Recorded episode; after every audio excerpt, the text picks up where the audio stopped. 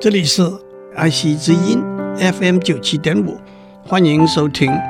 我爱谈天，你爱笑，我是刘总郎。我曾经替我在清华大学的好朋友刘荣生教授的书房写了一副对联，签了他的大名“荣生”两个字，上联是“世雅堪荣兮”，下联是“接近见生台”。世雅堪荣兮是说小而高雅的房间。这句话可以说出自郑板桥说的“是雅何须大”。花香不在多。台北市刚上任的柯文哲市长也说过，办公室太大，让人觉得孤独。容兮形容很小的空间，只能容纳下双膝。这个词有几个出处。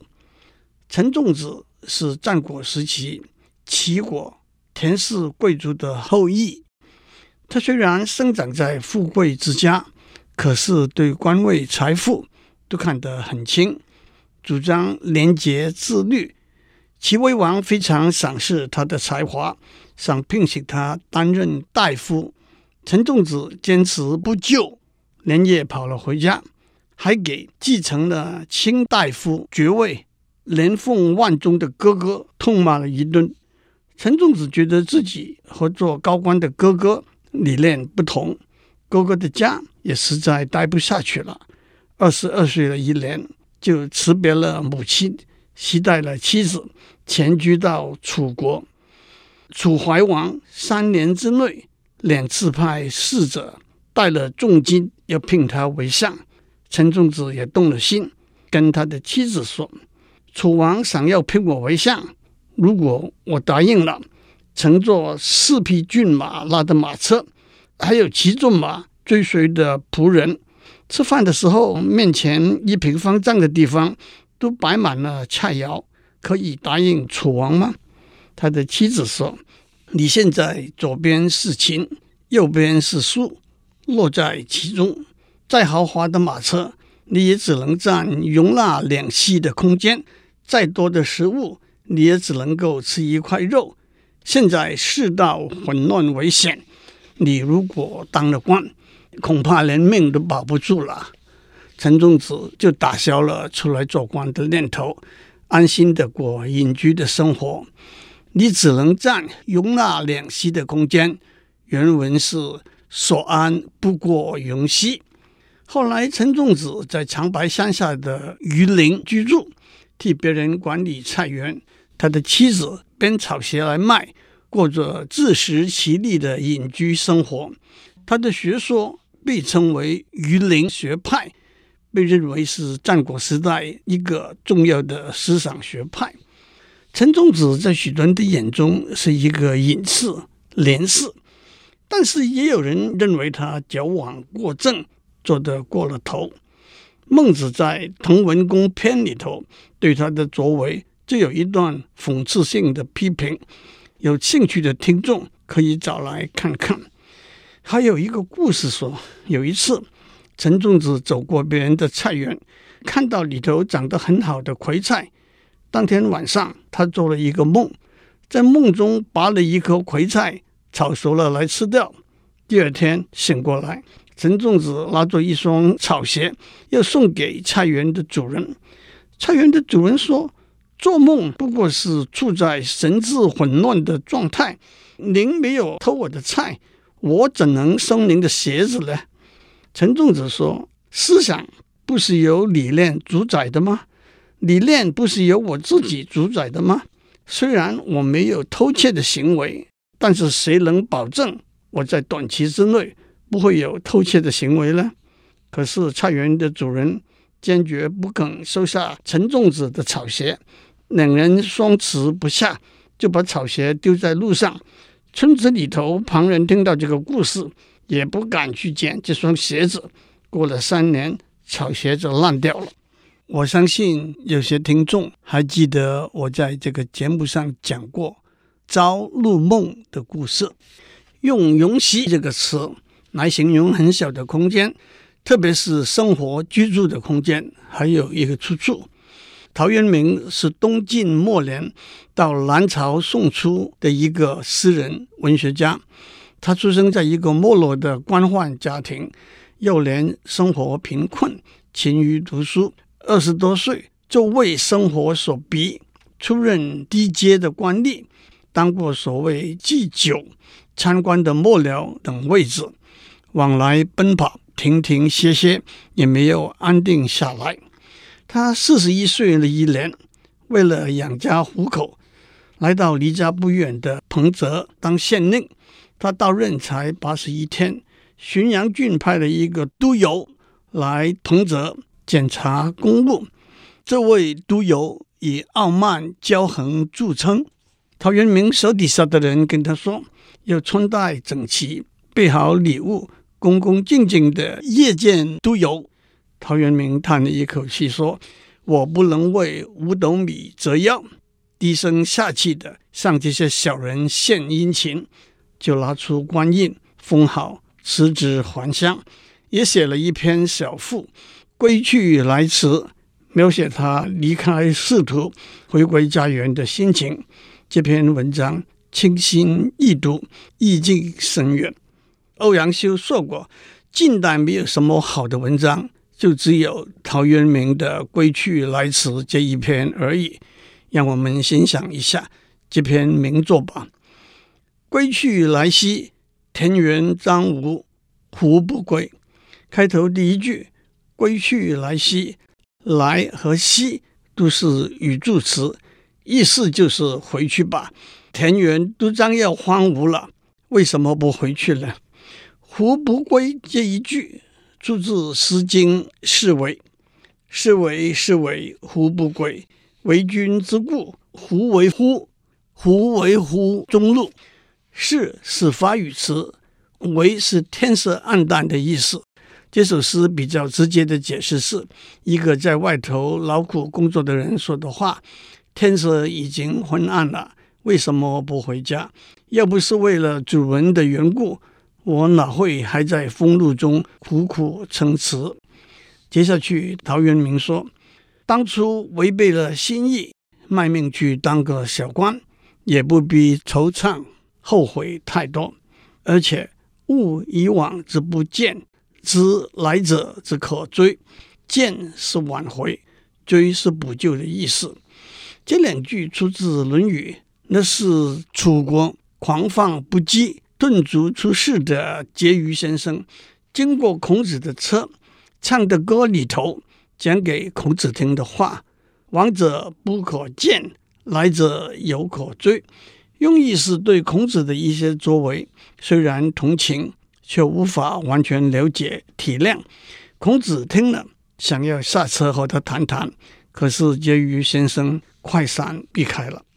接下去，陶渊明比较轻松地说：“时迷途其未远，觉今是而昨非。”然后他描写回家路上的风景和心情：“舟遥遥以轻扬，风飘飘而吹衣。”不过他觉得路途太长，时间过得太慢。终于回到家了，虽然园子里的小径快要荒芜了，可是耐寒的松树和菊花依然存在。牵着小孩的手走进书房里，看到酒壶里已经装满了酒，自斟自饮，自得其乐，欣赏庭院中的树木，心旷神怡。倚南窗以寄傲，沈容膝之易安。倚着窗户寄托傲世的心情，也觉得小小的书房也足够安身立命、修心养性了。这就是“容膝易安”这句成语的出处。在家里，门虽设而常关，心情就像鸟倦飞而知还。接下来，陶渊明描写归隐之后的家居生活，和亲戚朋友闲话家常。独自弹琴读书，乘车坐船，寻幽探胜。他最后的结语是：躯体暂时居留在世界上，还会有多少时间呢？为什么不随着自己的心意，自由自在过日子？富贵不是我的愿望，做神仙根本没有可能，不如在好日子一个人到外面去，仰天长啸，临流赋诗，顺应着自然走完生命的旅程，那还有什么可以犹豫的地方呢？在上面，我们用容溪来形容狭小的生活空间，比容溪更小的就是立锥了。立锥就是插锥尖那么一点的地方。有一句成语说：“富者田连阡陌，贫者无立锥之地。”就是说，贫穷的人连居住的空间都没有。另外一个形容狭小的生活空间的词是“瓜居”。我们把瓜牛的壳看成它的住所，那就是很狭小的容身之地。但是瓜牛的壳到底是属于它的？无壳瓜牛就是连小小的房子都没有的人了。不过到了二十一世纪，尤其是在大都市里头，寸金尺土，不要说买，能租也得付出昂贵的租金，因此居住的生活空间。也被挤压得很小了。在纽约市的 Upper West Side 有一间面积只有九十平方英尺的公寓，我在 YouTube 上面还找到这间公寓的十几张照片，里头除了一张单人床之外，还有书架、书桌、小冰箱、微波炉和厕所。特别是看到主人坐在厕所的马桶上那张照片，英文的标题是。Knee bumping，不由得想起陶渊明那句话：“沈庸兮之易安。”在台湾，我们用坪来算土地的面积，一坪是三点三零五平方公尺，三十五点五七五平方英尺，所以九十平方英尺就是二点五三坪。在巴黎也有一间八平方米等于二点四二坪的公寓。至于一百五十到两百平方英尺，那就是四点二一到五点六一平的公寓，在纽约、巴黎、东京、香港也可以住上一家两口到四口的公寓。虽然不是比比皆是，也可以说是不足为奇了。一开始讲到，我替我在清华大学的好朋友刘荣生教授写的一副对联。是雅堪容溪，接近见生台。是雅堪容溪，是说小而高雅的空间。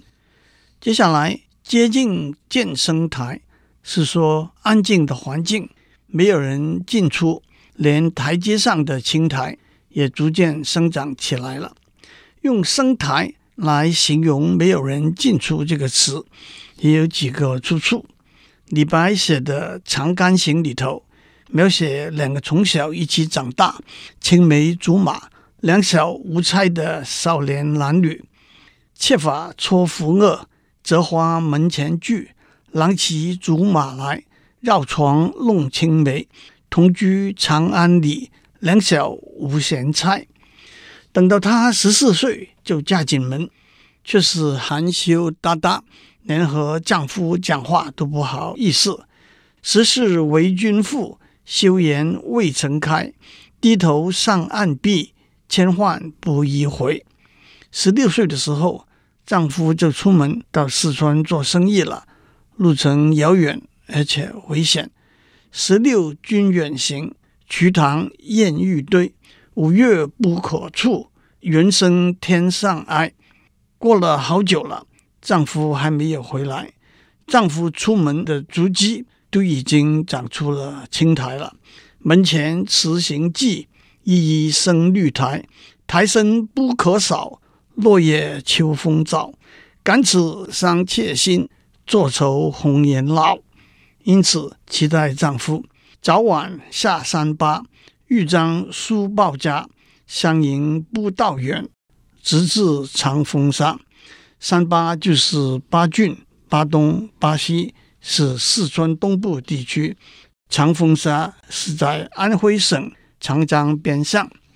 用台阶上长的青苔来形容宁静、没有人迹的另外一个出处，是唐朝刘禹锡写的《陋室铭》。刘禹锡和柳宗元白居易同时，名气也上齐。陋室是简陋的房间，铭原来是刻在器物碑碣上，用来歌颂功德或者警醒提戒的文字，后来成为一种文体，以文字简练、句子精短、声音铿锵和谐为特色。刘禹锡的《陋室铭》。一共八十一个字，字字珠玑。山不在高，有仙则名；山不必高，有神仙住在上面，就会出名了。水不在深，有龙则灵；水不必深，有龙沉潜在水底，就会被认为是灵异之地了。斯是陋室，惟吾德馨。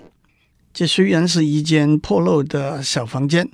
但是只要我有高尚的品德，就足够了。苔痕上阶绿，草色入帘青。布满在台阶上的是苔的绿色，反映在窗帘上的是草的青色。谈笑有鸿儒，往来无白丁。彼此谈笑的都是饱学之士，相交往来的绝非浅俗之人。可以调竖琴，阅金经，可以弹奏朴素、没有华丽装饰的琴，阅读装在金盒子里头宝贵的经书，无丝竹之乱耳，无案牍之劳形，没有嘈杂的音乐来吵耳朵，没有烦扰的公文来伤精神。南阳诸葛庐，西蜀子云亭。孔子云：“何陋之有？”回想当年诸葛亮在南阳住的茅庐，杨雄在成都住的草堂，孔子也会说：“这怎么说是简陋呢？”三国时代刘备三顾茅庐的故事，按诸葛亮在《前出师表》所说：“臣本布衣，躬耕于南阳，苟全性命于乱世。”不求问答于诸侯，先帝不以臣卑鄙，猥自枉屈，三顾臣于草庐之中。杨雄字子云，是西汉文学家，是汉赋四大名家之一。他不追逐富贵，不担忧贫穷。他在成都住的地方很简陋，被称为草玄亭。至于孔子说的“何陋之有”，按照《论语》。子罕里头的记载说，孔子想要到偏远的地方居住，有人说那里条件非常简陋，哪能在那边住呢？孔子说：“君子居之，何陋之有？君子居住的地方哪里会是简陋呢？”《陋室铭》是一篇流传很广的文章，加上句子短、声音铿锵的特色，许多人总模仿他的句法。来写搞笑的打油诗。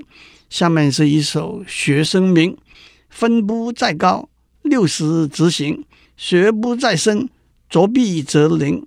日务周公，夜谈爱情。次春靠父母，出入做继承。上网打电动，短讯送不停。八卦讲不完，道不清。无学习之天分，无读书之心情。求长比高下，排桌见输赢。老师云：何用之有？今天我从世雅看咏溪，接近健身台这一副对联讲起。我们讲过永熙，也讲过生态这两个词。至于世雅呢？那下一次我也给诸位举几个例子。祝您有个平安的一天。我们下周再见。